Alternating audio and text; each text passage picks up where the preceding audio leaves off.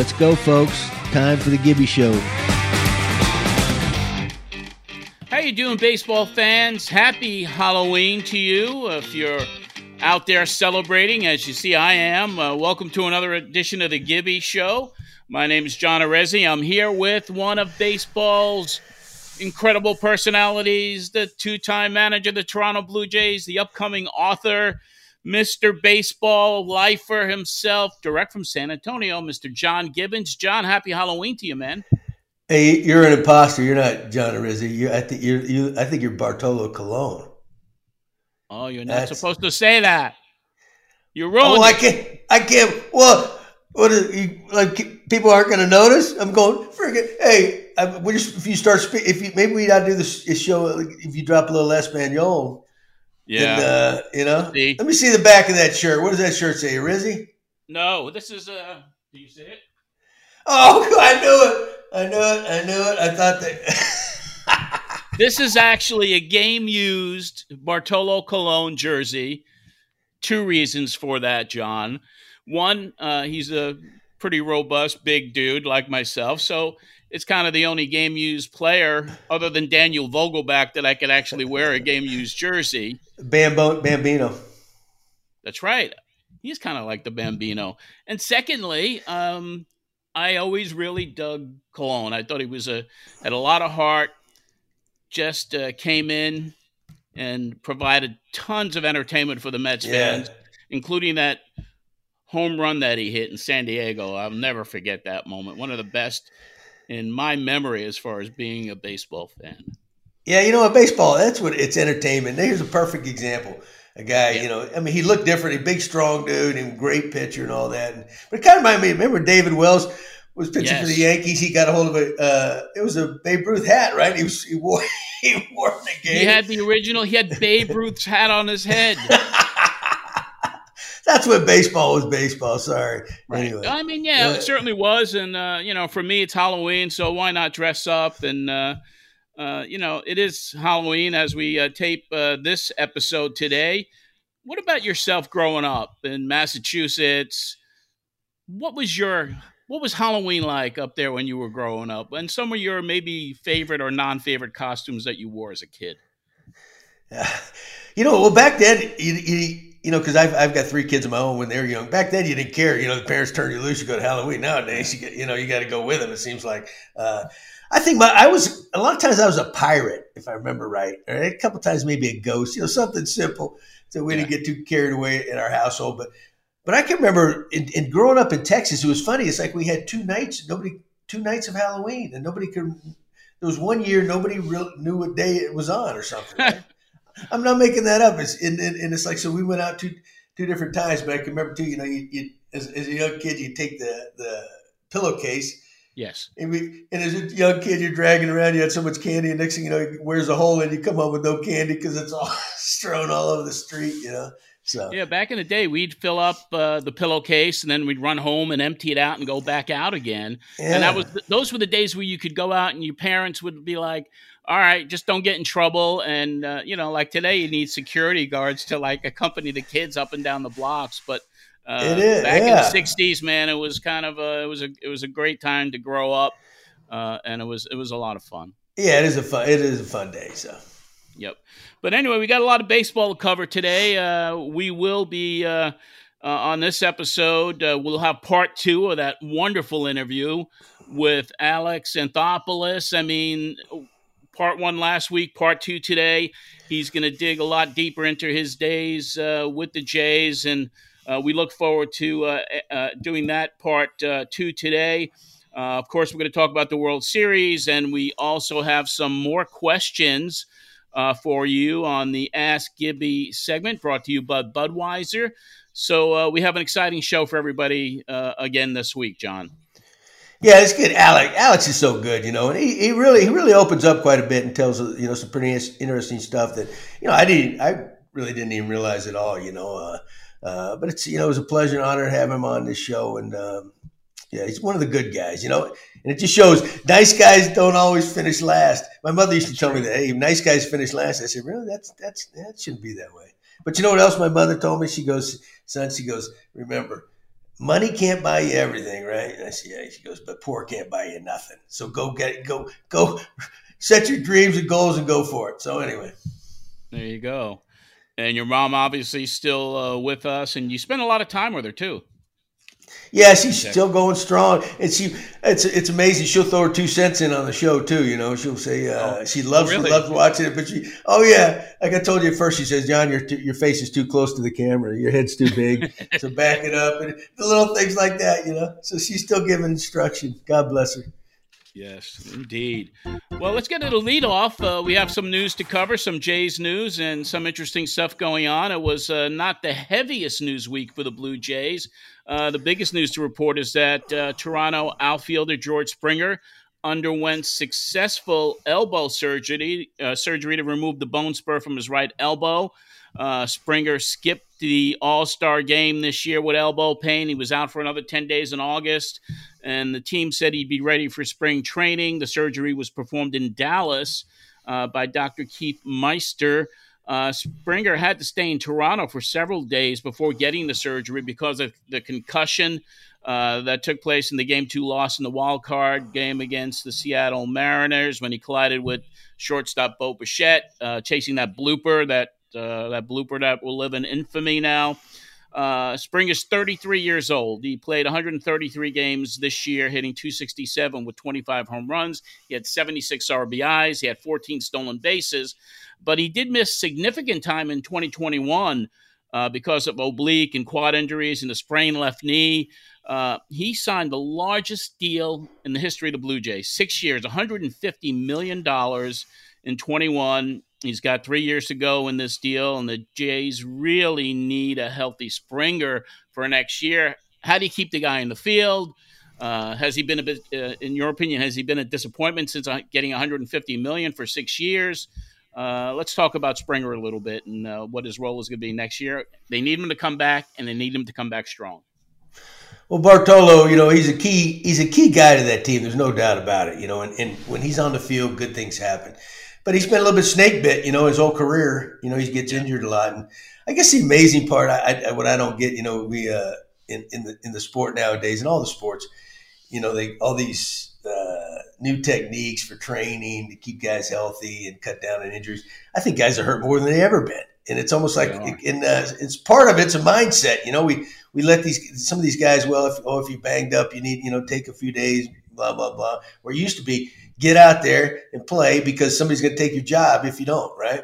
And uh, but he he's he's a key guy. You know, not only not only is he very productive, you know, he's he's kind of, he's an enthusiastic guy, and he and he kind of generates that out of a team, you know. Uh, but but they need him, you know. But he's been. Uh, but he has been snake bit with with a lot of injuries, and you know that concussion thing. Yeah, those are yeah. That's the uh, you know, it's funny. I, you know, I had like three or four concussions growing up, but you didn't think anything of it from playing football and then even in baseball. But I can remember one year when uh, Aaron Hill was with us, and it was it was it would have been 08, I think, I guess, because uh, David Eckstein was the. Uh, or no, what is it? John McDonald. It was one of one of our smaller shortstops, right? We were playing a game. I think it was out in Oakland, and they collided.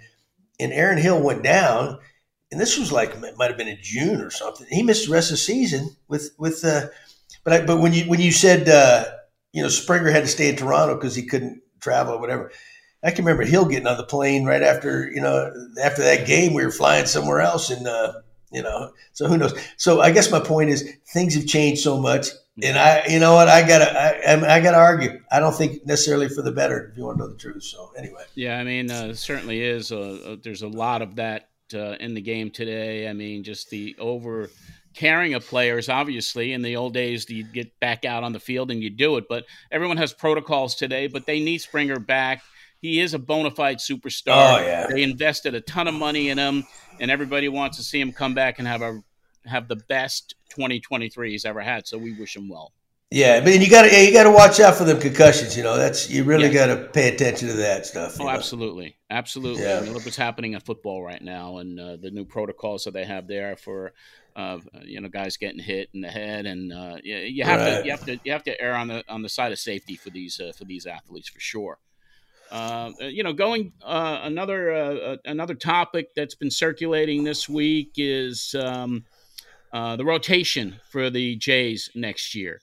Uh, there's three spots that are locked in. You know, obviously with uh, Alek uh, Manoah, uh, Kevin uh, Gausman, Jose Berrios, they're pretty much locked in. Uh, Ross Stri- Stripling is a free agent, and then you have Yusei uh, Kikuchi competing for a spot. Um, so there's a lot of question marks in regard to the Jays, and one one report I heard this week was that because of the uh, the major injury uh, with Ryu, uh, that the team fully insured his contract, and so the twenty million that they were going to be paying him uh, could go back into payroll next year. So there could be some flexibility money wise. But where do you think the Jays go here? Because obviously there's there's questions that need to be answered on the pitching side. Um, what's your viewpoints on what's going on with the rotation this year leading into 2023 and what moves need to be made? Well, Johnny, I think uh, you know who's in the best position is Stripling, right? I think they almost have to have to resign him or or, or somebody of his caliber. Uh, and, you know, he's coming off such a big year, and he was kind of he was kind of that uh, stabilizer on their team. He was right? he was kind of an unsung hero. Yeah, yeah, he, he, he was yeah he was that guy. So but he's in the driver's seat now, and he's you know there's a lot of teams that are going to be chasing him. But you know the Blue Jays, uh, I can remember when I was there. You know when you get to a certain level, right? You know you, now you're now you're expected to go that extra mile, whether it's shelling out money to bring in the better players because you don't want to lose that momentum. And there's money to be had. There's money, you know, you don't buy that argument. There's no money, right?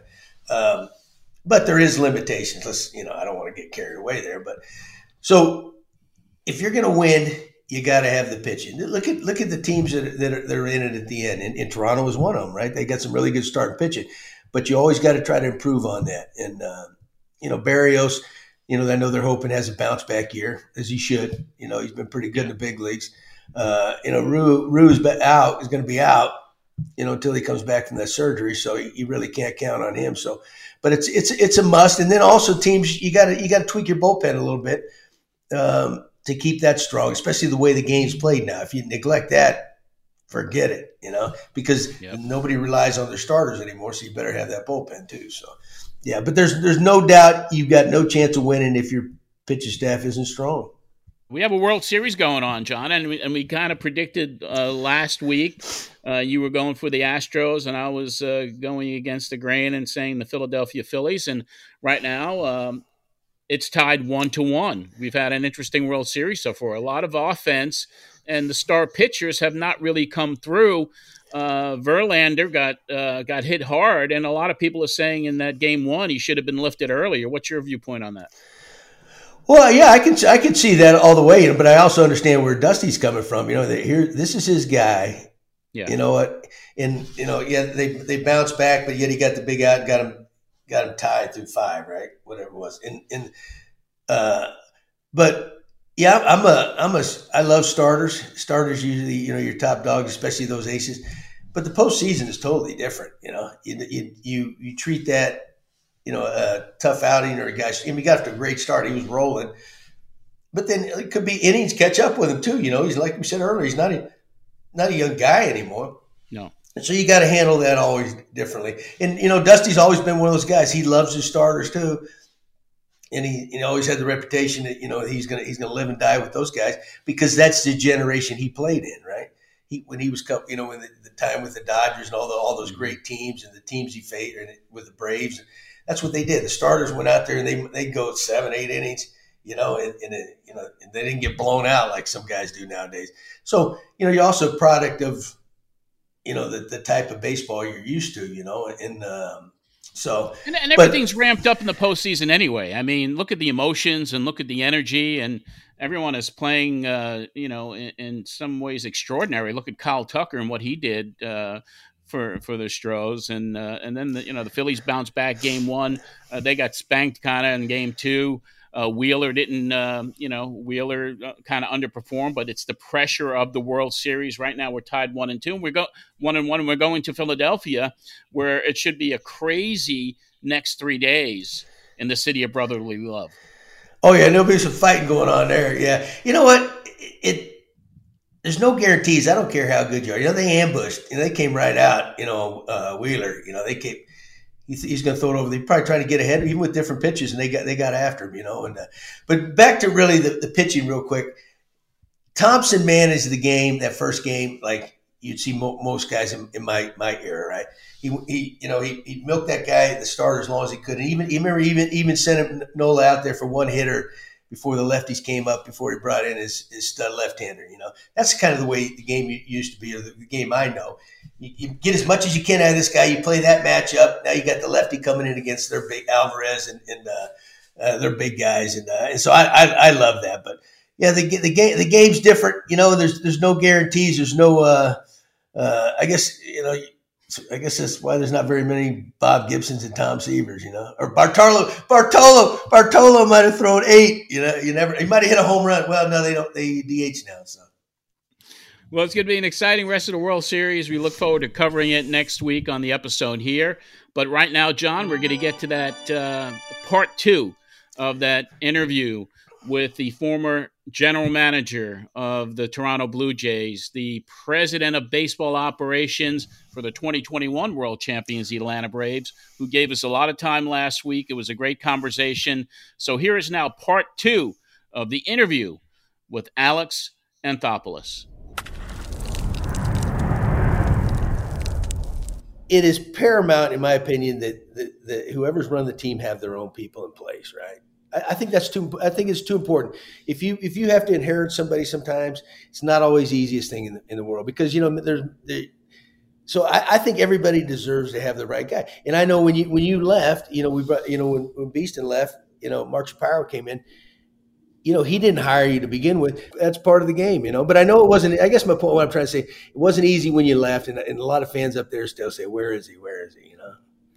Now look, I remember it well. Like I remember even know, I I'd, I'd been offered a contract during the summer, and you know, I at the time I was going to sign it, and then I just was like, was told, you know, you still have to, you don't know what what's going to happen down the road, and maybe you shouldn't rush and so on, and um, but I remember um, I remember you asking me at times in August or September, things were rolling. You're like, hey, what's going on with your contract? What's going on? I'm like, and I like, I was staying, I was going to be there, I was excited about where we were headed going forward. You know, we knew we had Vladdy and we had these other young guys, and we still had guys we liked the team and so on. And it was really um, the decision was made. I remember it was the day my my daughter was day of so September 24th. I remember it was the day I decided I'm not going to come back. Um, but you know, prior to September, I, I, was back. I was back. I was 100 percent back. There was no doubt. Um, I had had a contract offer, and you know, I was going to get it done.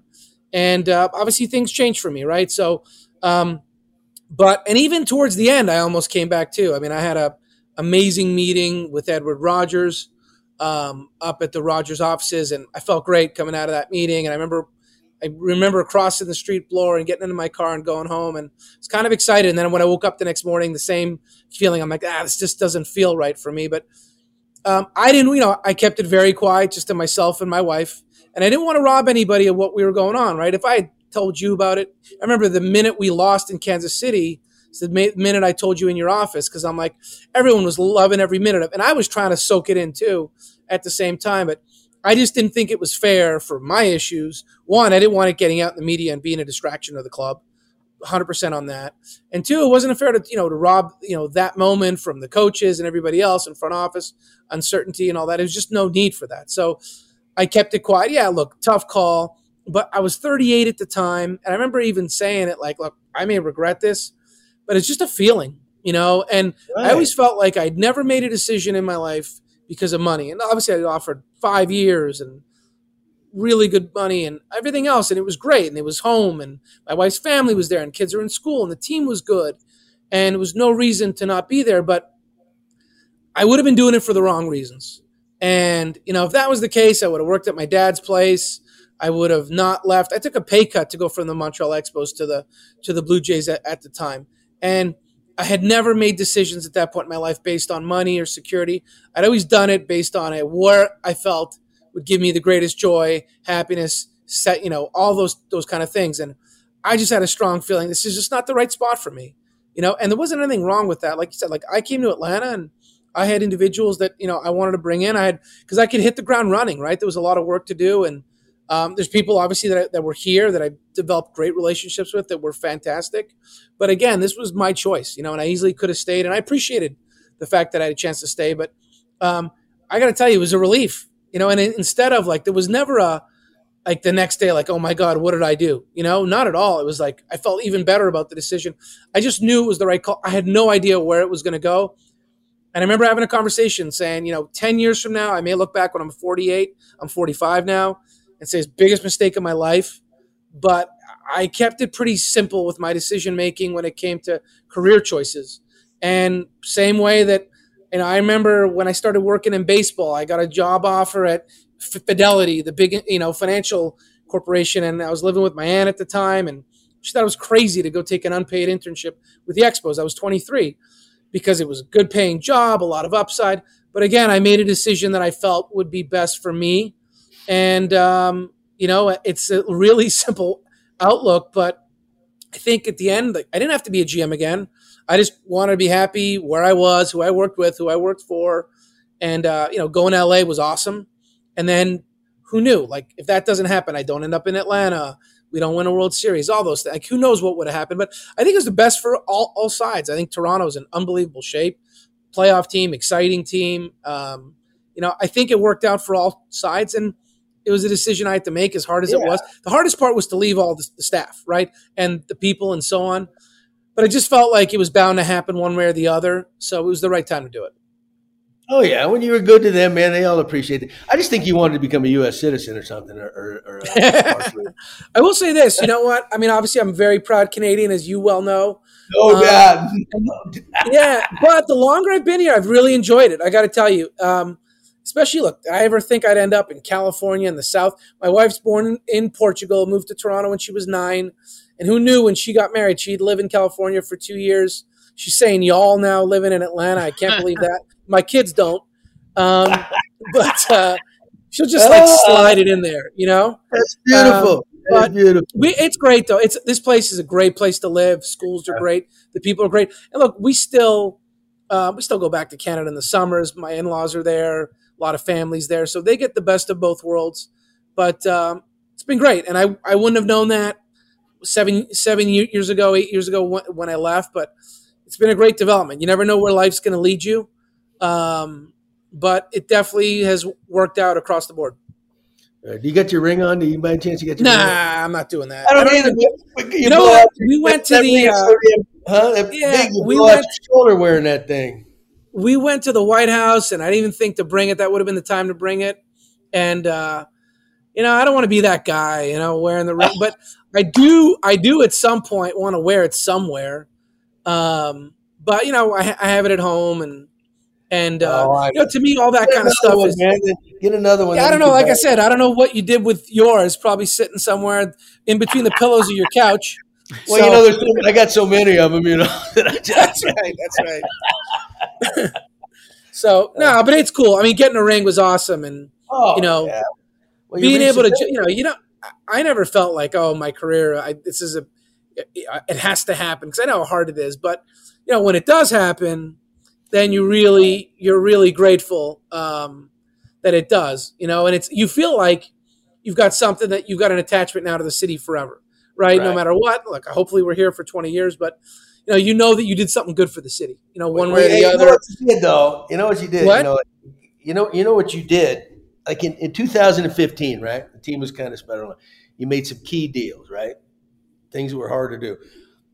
I set the team on fire. You know, when you won the World Series a couple years ago, you know, you guys, you guys were just it, it, was very similar. You made some of the best deals you can make in baseball, and, and people, and this, even some deals that people kind of look might not look at. Well, these aren't like there was no. Yeah, look, you need a little bit of luck. It came together, so that comes back to your, your instincts. You got to feel what what makes a team win. It's not always necessarily the most talent yeah, you got to have talent. You ain't winning without talent. But there's got there's something's got to mix. And I and I look at your team right, and even back then when I was, it, there were a bunch of hard nosed guys that played the game the right way and got after it, and then you combine them with a great. Uh, great coaching staff and a great front office. That's how you win. There's no, it's no, and there's no secret. It's not easy. That's how you win. Yeah, no, and I'll say this: I think certain things I've learned and appreciate, like the games played column. You know, I remember when we made the Donaldson trade, and Brett Lawrie was super talented. We had him together, but just you know, he was just bad luck. He'd get hurt, and you know, when or even some of the guys we had on the roster, just a lot of guys would get hurt, right? And they're talented, and they would just you'd have to replace your next line of defense. Your next group of players weren't as good, and I, I really started to appreciate the games played column. And Donaldson was an example of that. And you look at what we have here now, even when I got here, Nick Markakis, Freddie Freeman, Kurt Suzuki, those guys played every day. And I know we got to give guys, you know, load management like they use in the NBA. Oh, no. I know. Oh! Hold on a second. But I think it's a mentality. And we had both had Mark Buehrle together. Mark Buehrle taught me a lot because that guy could have gone on the IL a million times right? And there's a there's a mentality to it. Yeah. And I do I look at the games played column. I know it's a simple thing to look at, but it's a big deal, right? And look, we lived through it. All of a sudden, someone's on the mound, someone's got a hamstring or a quad, or fantasy football starting, and this guy's you know don't want to play, or the team's out of it. And those guys that post day in and day out, there's a mentality that comes with it because they easily could go on the IL and I think it rubs off on the rest of the team. Yeah, it is a badge but it took honor, being around guys like Buehrle and some of these other guys that that did it, and we have that here. You know, Olson plays every day, Dansby Swanson, Riley, Harris played every single inning. Travis d'Arnaud caught every inning of the postseason for us. Um, so they set a tone, they set an, an expectation, and um, I think it's part of it. And I think, like you know, you look at 2021 trade deadline for us, our clubhouse was a little flat. Uh, we had talent, but we were down, right? We had a lot of, we got punched in the stomach a bunch. And I felt like we needed to get some life and some energy. And I had Joc Pederson in LA. He's a fun loving guy. He walks into that clubhouse, you can't help but, but smile. There He's got a go. swagger, a charisma. You know, he was the type of guy that we bring him in. I didn't know what he was going to do performance wise, but I know we needed him. Followed it up the next day with a guy like Vote. Same thing. High character, yeah. funny, charismatic, just people gravitate to him. Our guys were down in the dumps, and rightfully so. Acuna got hurt. Anderson got hurt. Um, just we weren't playing well. We had so many guys that were out, and those guys were going to come in. I remember talking to both of them, saying, "Hey, I need you guys to be you and like to pick this group up because the talent's there."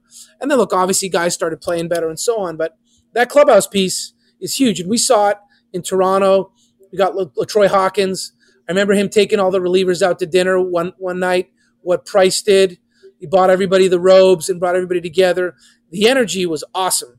And the group we had was awesome. You know, the, the people we had were awesome. And it was exciting to walk into that clubhouse. And, you know, there was past years where I wasn't excited, you know, with the group or this or that. And um, to this day, I want a group that I feel comfortable when I go down there. I'm excited about the guys. Yeah, you yeah. want to win. I don't want to walk in and you know one guy's coming down the hall. I'm looking to go right or left because I don't want to have to yeah, have a conversation. No, there's see, there's more, but you got to see, but you identify. quality of life, quality of life. Yeah, you know, I mean, but sometimes it takes more than having the best player, right? You get you, there's sure. somebody that energizes the team because it's an emotional game, you know. But everybody doesn't recognize that, or they or they refuse to. I think it took us having to lose a bunch with talented group and saying, "What's why aren't we getting over the hump?" You know, no, I got and, you. Oh yeah, no and it, if we don't, you know, again, like it was awful to go through the, those seasons. But I think I even said this uh, my last press conference with the Blue Jays, my end of season wrap up in 2015. I think I even said like I felt like just like a player, you know, maybe you find your swing or your your pitcher and you'd have been walking guys and you find your delivery and you start to repeat your mechanics. I think I said at the time, I'm like, I think I'm starting to to put it all together as a GM, starting to understand it. And it was uh just a sense of I'm not just going to chase talent. Yes, you need talent to win, like we talked about, but I'm really going to start weighing the other things. And I didn't before. I mean, you know, the way I weighed clubhouse makeup was, oh, I'll get one Mark DeRosa, one Henry Blanco, two of 25, and the rest is fine. Like it just doesn't work that way, right? and uh, but that's how I viewed makeup and character. I'll just get a guy or two, and I check the box, and it just doesn't work. So um, I definitely went into 2014 off season with a a real mindset. I remember we went out to the Arizona Fall League. We had some meetings. We brought you out as well. Um, and I also thought, you know, what I learned too was, I remember bringing you out to the Fall League that off season. I, you know, what I learned from it was getting the manager involved. I think is important because, you know, I saw it. I don't want to name names, but you know, there's players that you didn't want that we as a front office, not not me, but that we may have signed and uh, you just weren't on board to begin with. And again, you were going to do what you could, you do your best, but like your instincts were right about, hey, this isn't the right guy, this isn't the right fit, and you ended up being right. And I just felt like if we were going to go down the path and sign someone or trade for someone, if you were uncomfortable, uneasy because you had a feel for the room and a pulse, um, I wasn't going to do it because ultimately, the minute it was going to go south, you'd use the line, "You signed him." oh yeah, hey, hey, you signed the guy. Your favorite line. I didn't sign him. You know, it's funny. So, JP one time called me. We were in Texas. This was when he was a GM, and he's he was. We had had a makeup game. Halladay pitched, and then they, we were in Detroit, and they came back. And I didn't use this left hander. I think it was Cecil even back that time because he was banged up or something. He called me. I'm to Texas. My family's coming to town. And it was like five in the morning, you know. And he says, uh, "How come you didn't do the lefty?" And I'm going, "What?" So we were kind of going back and forth. And, and finally I said to him, if you start signing some better players, this wouldn't even be an issue. and he, he that, that's true. That's the type of thing he would say. No doubt about it. It was all in good fun. But the beauty fun. of it, to me, it was like if I had you involved in the decision making process, ultimately, you know, the money had to work and so on. But yeah, you know, if you were really against a signing, it was it was probably a lot of thought that went into it you talked to someone or you knew the room or whatever. And it's something that we as a front office needed to hear. And if you were on board with it, we talked through the scenarios, how you're going to use the players. And, you know, to this day, we're setting up the postseason roster and so on. I always tell our manager now, like, it's nice front office might have this opinion, that opinion. Like, you're the one who's going to make the decision. If you're gonna, not going to use so and so, I don't care how much we might think. Like, if you're not comfortable, we're not put them on the roster. There's no, there's no, no point, right? So I think it's the same way that when you're doing trades, um, you're making signings and so on. Again, is the manager making the decisions? No, but it's the whole you're buying the groceries and he's got to cook, and you got to work together. You know, you really do. Yeah, you do. Um, otherwise, it's a mess. But that's how you hold them accountable. Well, you wanted this. No, absolutely. There's nothing wrong with that. Everybody should be accountable for the decisions. Well, we're all pulling the same rope at that point. But also, you also can avoid some things, right? Because right. there's just a perspective that we will not have in the front office that the coaches and the manager will have a different perspective, and that's from not having done the job, not being down there day in and day out. You know, it's one thing you guys have to live with these players day in and day out, and there's also, I look at it the same way. Like, if I put someone down there that's not the best clubhouse guy I'm affecting the clubhouse staff, the trainers, strength and conditioning guys, the coaches, the manager, the support staff, the travel guy.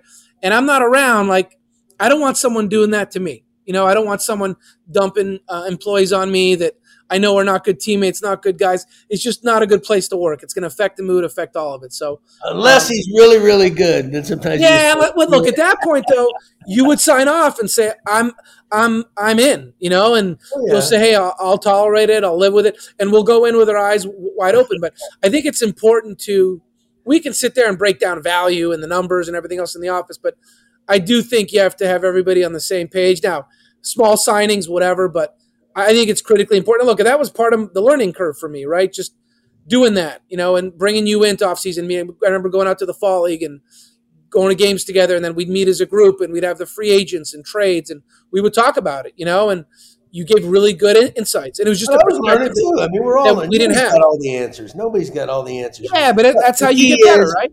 The key is you got if you got to work together. It doesn't mean you're going to agree. You may have your fights and all that. But if everybody, at least when it's all said and done, you know what, this is what we're going to do it, and everybody's going to support it. That's that's what matters. That's how you become successful. And then, and then there's no room for backbiting or anything like that because you know what, you had your say or you, you, you understand how it works. You signed off on it in the end. Because if you don't sign off on it, then take a hike. You know what I mean? Well, I remember calling you about the Tulo deal. And you're like, obviously, you love Tulo as a player. And I was telling you, hey, you know, it's so many years. What? Was that three or four o'clock in the morning when you called? Yeah, it was early. But I remember you were kind of hemming and hawing back and forth, and you're like, uh, and I just kind of dropped it on you. And uh, I don't know, I think like at two or three in the morning, I called you back and said, I did the deal. And you're like, what? and uh, you were just shocked. I hey, said, you know what? Come to the stadium. You're in bed. come. We got to call Reyes. You got to come in here. So we're in your office at one or two in the morning. We got to get Jose Reyes to show up. And um, it was a weird day, right? The next day, the clubhouse was flat. And um, because Tulo hadn't been there. And then the next day, he showed up. It's a homer off Jerome Williams. And then the team just, you know, exploded. But I remember the day after – the reaction was not great because I guess guys were sad to lose a teammate. But um, I know that was nuts. I remember when you came in and you were just like, I, I think I talked to you maybe 10 hours earlier, eight hours earlier. And you're like, yeah, you know, you just kind of weigh it. You're weighing it. And then I just, we had lost Ben Zobrist to the Royals. And uh, I knew we needed to solve the defense at short. because uh, we had Reyes under contract for two more years. And I knew like no matter what, we had to solve that. That was the first thing. Even if we weren't going to win in 15, we had to. I was I was thinking about 16, 17, and so on. Uh, we had to solve it going forward. So that's why it was the first move because the defense hey, had to be solved. I'm going to tell you, I think that was the most impactful move of it all because you remember the balls, and I love Reyes. We all love Reyes and all that. But you know, he was getting old. Balls were trickling through that infield that had to be caught at the big league level. Oh yeah, I remember the Royals series before the All Star break. That was a rough series in Kansas City, and yeah, and it was. Uh, I remember Tulo led the team in our RBI in the playoffs for us. He had huge hits. He yeah. was awesome. But I think that was the key. You know, he, you know, Price was great. He was like ninety one, I think, something like that. He he had a huge impact. But the defense, with you got you got Tulo just clean all that up, and then you Ben Revere out left field. So we weren't we weren't running uh, Colabello and Valencia. oh yeah, we were running Colabello, Valencia on the corners. That was worse than when Stairsy was out there at forty years. old. Navarro, but I remember Colabello we called up. You're the one who brought up the idea. He, he was, hit, he was killing it in the minor leagues. I don't know. We needed offense or something. But I remember you saying, "What about calling up Colabello and let's give him a shot?" And uh, you know, we didn't. You know, I think you know we had we had Smoak and Valencia, and but you were the one who brought up Colabello, calling him up, and I'm like, "Yeah, you know what? That's a good idea." And you're willing to put him out there in the outfield and well, that's what I mean. Like ideas come from all over the place. But when we got better defensively, Bautista went back to right, Revere in left. Yeah. And then we had Tulo, and then all of a sudden the defense dramatically. And look, and I'll say this too. That changed things for me too because I, I really started to value defense immensely uh, once we made all those changes. And we because our run differential at the time was great, but we, we lost games, right? They were close games. Yes. When we won, we won ten to two. But then we lost, we'd lose close games because of an error and this and that and we had a better team than our, you know, the one loss was in the month of July. We knew that. We had guys yeah. having MVP seasons and so on, and tightening up the defense. All of a sudden, the rotation just exploded, and uh, team was really good. Exactly. So, what do you got, Johnny? I'm just fascinated and um, just listening to you two talk to each other, and it's an amazing experience. I mean, how many times does this get uh, to happen? uh, where uh, you know a, a, GM, a manager get together. Your synergy between each other is incredible. So uh, uh you know, I, I did have uh, uh, a question for Alex in regard to John because obviously, obviously his talent evaluation skills led you to bring him in as a, as a special assignment scout for the Braves. So tell us what that experience was like, and was John a good scout? yeah, I mean, even I think I even told him there was a guy he loved in the draft two years ago that you know the industry didn't have high. And one thing I like about Gibby and I appreciate about him is that he doesn't care where you're ranked, what the hype is. He's going to call it like he sees it, and he's seen a lot of good players, bad guys that didn't pan out, and so on. And you know, there's a track record and a trust that I have that he's not going to get swayed because so and so tells him this guy's going in the first round or the third round, and so on. I remember sending him a note when the player was going off. I'm like, I remember you put a six on him. You have a two to eight scale from a scouting standpoint. Six is a well above average player, an all star caliber player. Um, but you know, we sent him out to see guys that we consider in the first round high. And look, if he was uneasy with a guy and he really didn't want him, I wasn't doing it. You know, and I know, you know, again, and ultimately we'd end up getting there as a group regardless. But you know his and this isn't because i like him or we're friends like there was no charity to this stuff ever right? It's he can help the team win. I mean yeah. friends will get you fired. So yeah the, the friendship piece is nice but in these positions you hire people because you think they can help you and they can impact your club. But there's so many times uh, he made me a way better gm being in that chair. Look obviously he was there to manage and deal with the clubhouse and the players. And um, there's so many examples of things that i learned along the way I remember I was on a scouting trip, and when he decided to send Pilar down, he called me. I wasn't there, but I remember we had an issue with the player years earlier, not with, with Gibby, that we didn't send the player down. We should have done it. And when he called me to do it, I'm like, absolutely do it because it was the right thing for the organization. It was the right thing for the player. Pilar will tell you this day, I'm pretty sure that it was the right thing for him. Um, but I needed to empower him that that way. But there's just so many examples of um, that I've used in my experiences with him, whether I was when I was with LA and you know, we were going through some things. I'd use some examples, or I, I remember telling you know our broadcaster here is Jeff Francoeur, who ended up having some good season. I remember I remember Gibby at the time. I was you know was first year or something. Jeff Francoeur was available as you know 25th guy, minor league deal. He knew him. he wanted to sign him, and I was uneasy. The performance, the numbers, this, that, that, and it was dumb. It was the wrong thing. I mean, you know, and that's as a GM, it, you know, manager wants a 25th guy on the roster. Give him the 25th guy on the roster. You know, but you need to kind of look. And he made me better with that way, and I think that's made me better as a GM.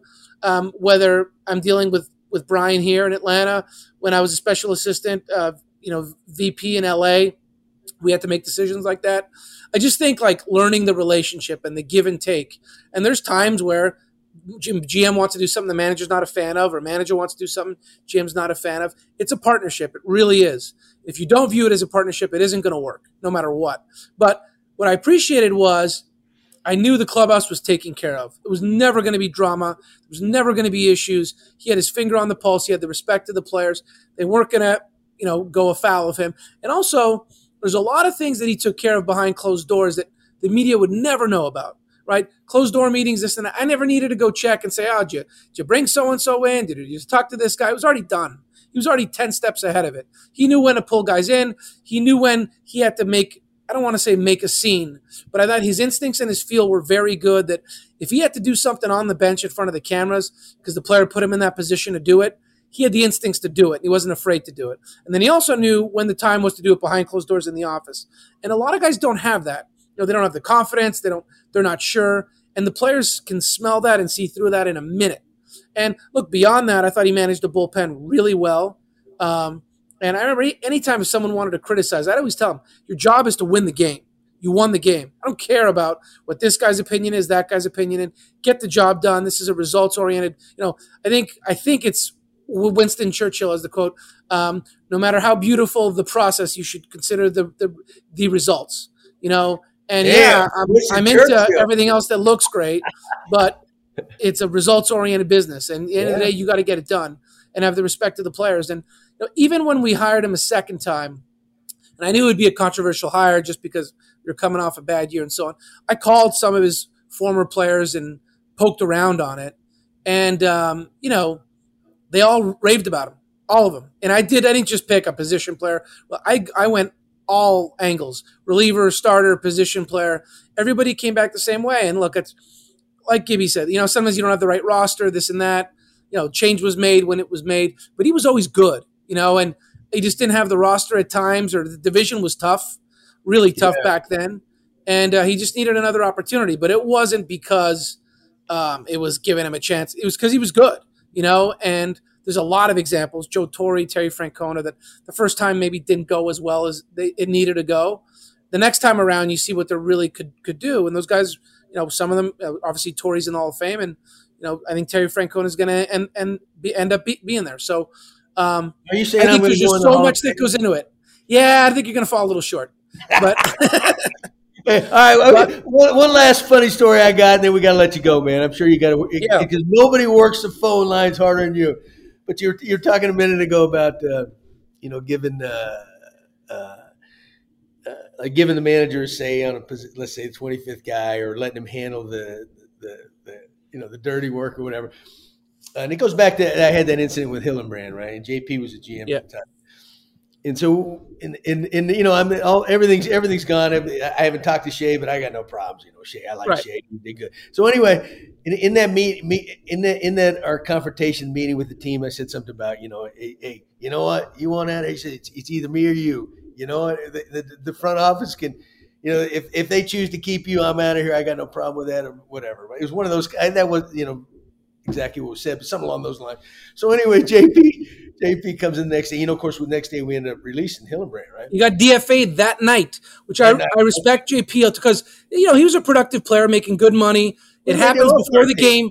During the game, he DFAs him, which uh, is he could have said, "Let let cooler heads prevail. Let's talk about this yeah. trade value, all this stuff." He could have easily pumped the brakes. And I respect JP that he had the instincts in the field to say, "We got to make a move." Now he may not have been happy about being put in that position but, but that's my, my point. He came to me later and said, "Hey, listen, now you can't be saying that to everybody because you know there's a, there's a lot of time those players are going to win over you, man. So be careful who right. you say that to."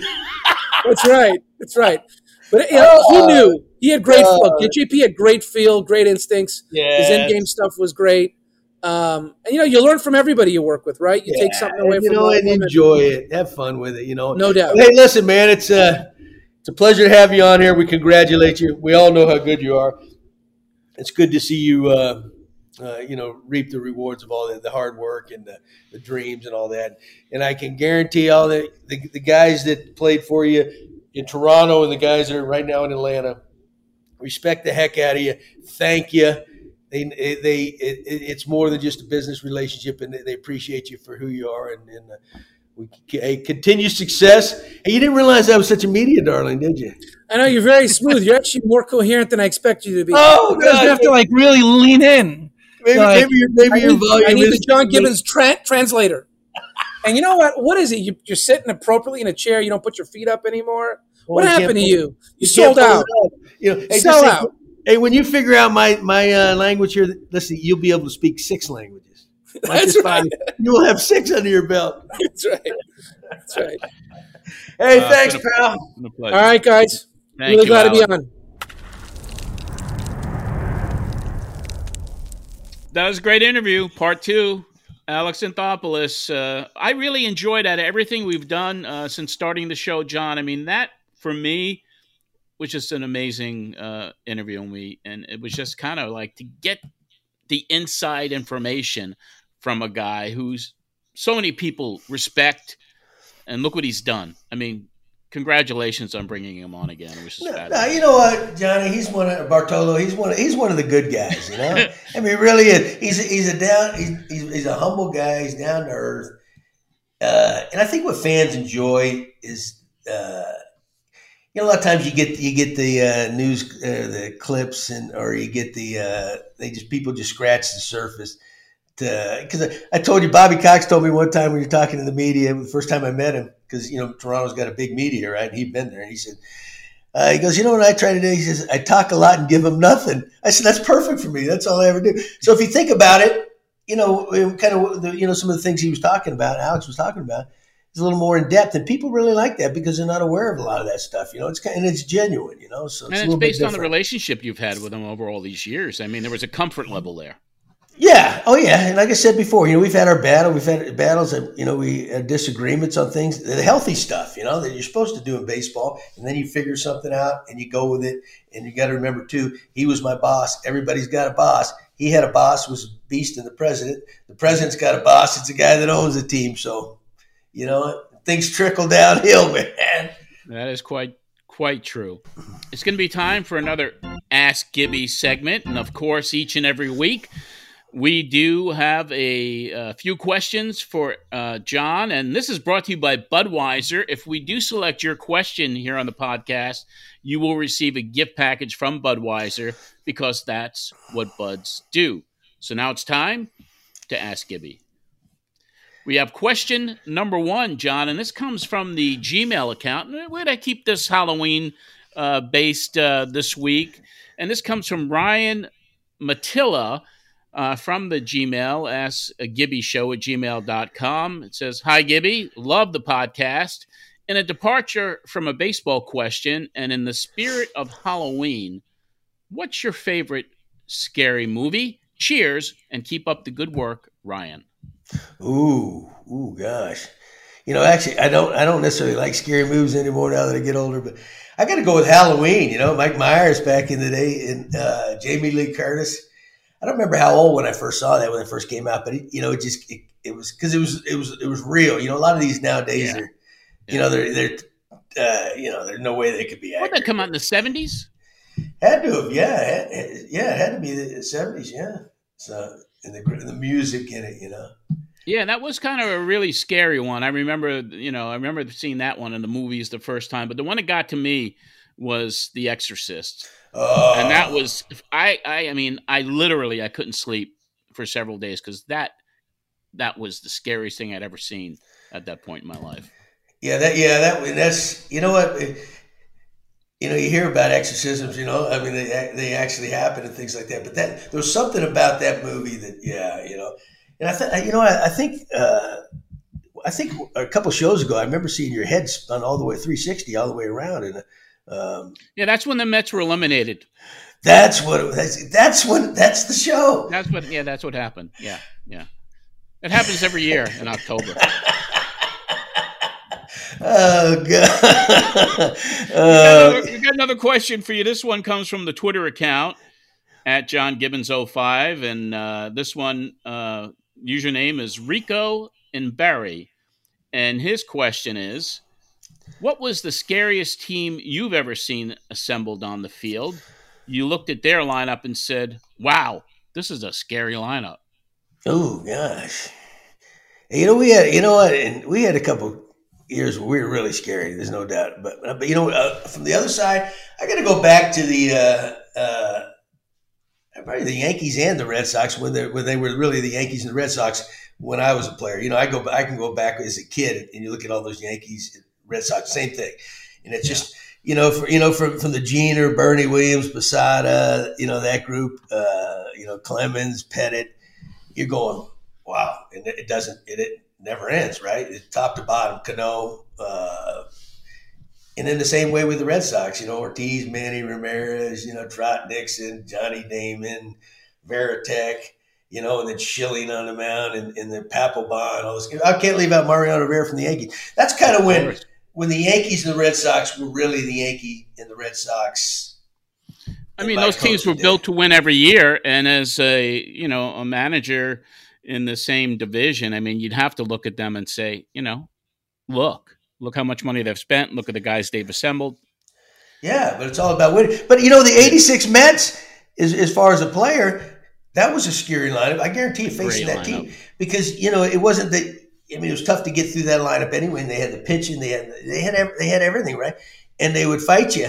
You know what? You, you, you, so there's, you know, they weren't they weren't going to sit there and hug you like you see all the time nowadays because that's you know baseball was different, but yeah, there's there's been a lot of scary ones. I gotta I gotta put those up there top. You know. Yeah, well, those are uh, certainly uh, scary teams if you're an opposing player or manager for sure. And as a member of the '86 Mets, you were there, right, with uh, one of the scariest teams in the history of the game. Those '86 Mets, yeah. Yeah so that's going to wrap up this segment. And of course, those two questions are going to get these great Budweiser gift packs, courtesy of Budweiser. That's what buds do. If you want your question to be read here to Gibby, all you got to do is send us an email, askgibbyshow at gmail.com, or use the hashtag AskGibby on the Twitter account. And we will, uh, there's so many that are coming in now. I mean, the, the questions that are pouring in, it's hard to select two. Uh, but you know, these questions are amazing, John, and we'll have more next week. And finally, uh, kind of in conjunction or a little synergy with Halloween, there was a, a scary moment that might have taken place uh, in a uh, Calgary Flames hockey game, a post game press conference. Daryl Sutter was asked about the disappearance of a player during the game. Let's go to that clip right now, and then we'll get your reaction to it, John. Huberdeau left the bench for a little bit in the first period. Are you able to say what it was? I think he had to go take a shit. You know, I did. I did see that. I, I was laughing. You know, and, and uh, you know, Sutter didn't hide anything. You know, he's he's the old. He's one of the old throwbacks, right? And um, uh, and I was thinking, gosh, I don't know if that ever happened to when I was around. Maybe it happened to me, but I don't know about any of my players. happened to you? no, not that. But you know what? Uh, I can. It's it's funny. Uh, I guess it's funny. Uh, it's funny to some, maybe not everybody, but I used to drink a lot of diet sodas and water, right? Or, yeah. some kind of caffeine. So I, I used to have to go to the bathroom a lot in between innings. And so, you know, so there's a hallway to lead up the clubhouse. So I was up there almost every half inning. So nine inning game, you know, whatever. You do the math, but it's so funny. Uh, Greg Zaun uh, gave me a nickname. It was called Flomax, right? And, uh, and, you know to help, help you control those things. And it, so part of it was nervous energy, part of it was the caffeine and all the liquids in my body. But uh, yeah, so that that's kind of was kind of Zani and I, my my joke. And uh, you know, later in my life, I you know I even took some of that at one time. So little did I know back then, I didn't think he was very smart, but Zani should have been a doctor. So there you go, Zani the doctor. Maybe, maybe that's who we need sponsoring the show, Flomax. Let's go after them. you know, because if we do, it'll flow really smoothly. It will be a nice flow to it, won't it? well, uh, that's going to about wrap up this edition of the Gibby Show. Once again, a pleasure to be here with you. Uh, if you want to reach out to John, I mean, he's all over social media. Just look for at John Gibbons 05. Wherever you go, he's there. Uh, my handle is at John Arezzi. Uh, until next week, when we talk more baseball with you, this is John for John. Happy Halloween, everybody, and have a great week. Bartolo, vámonos.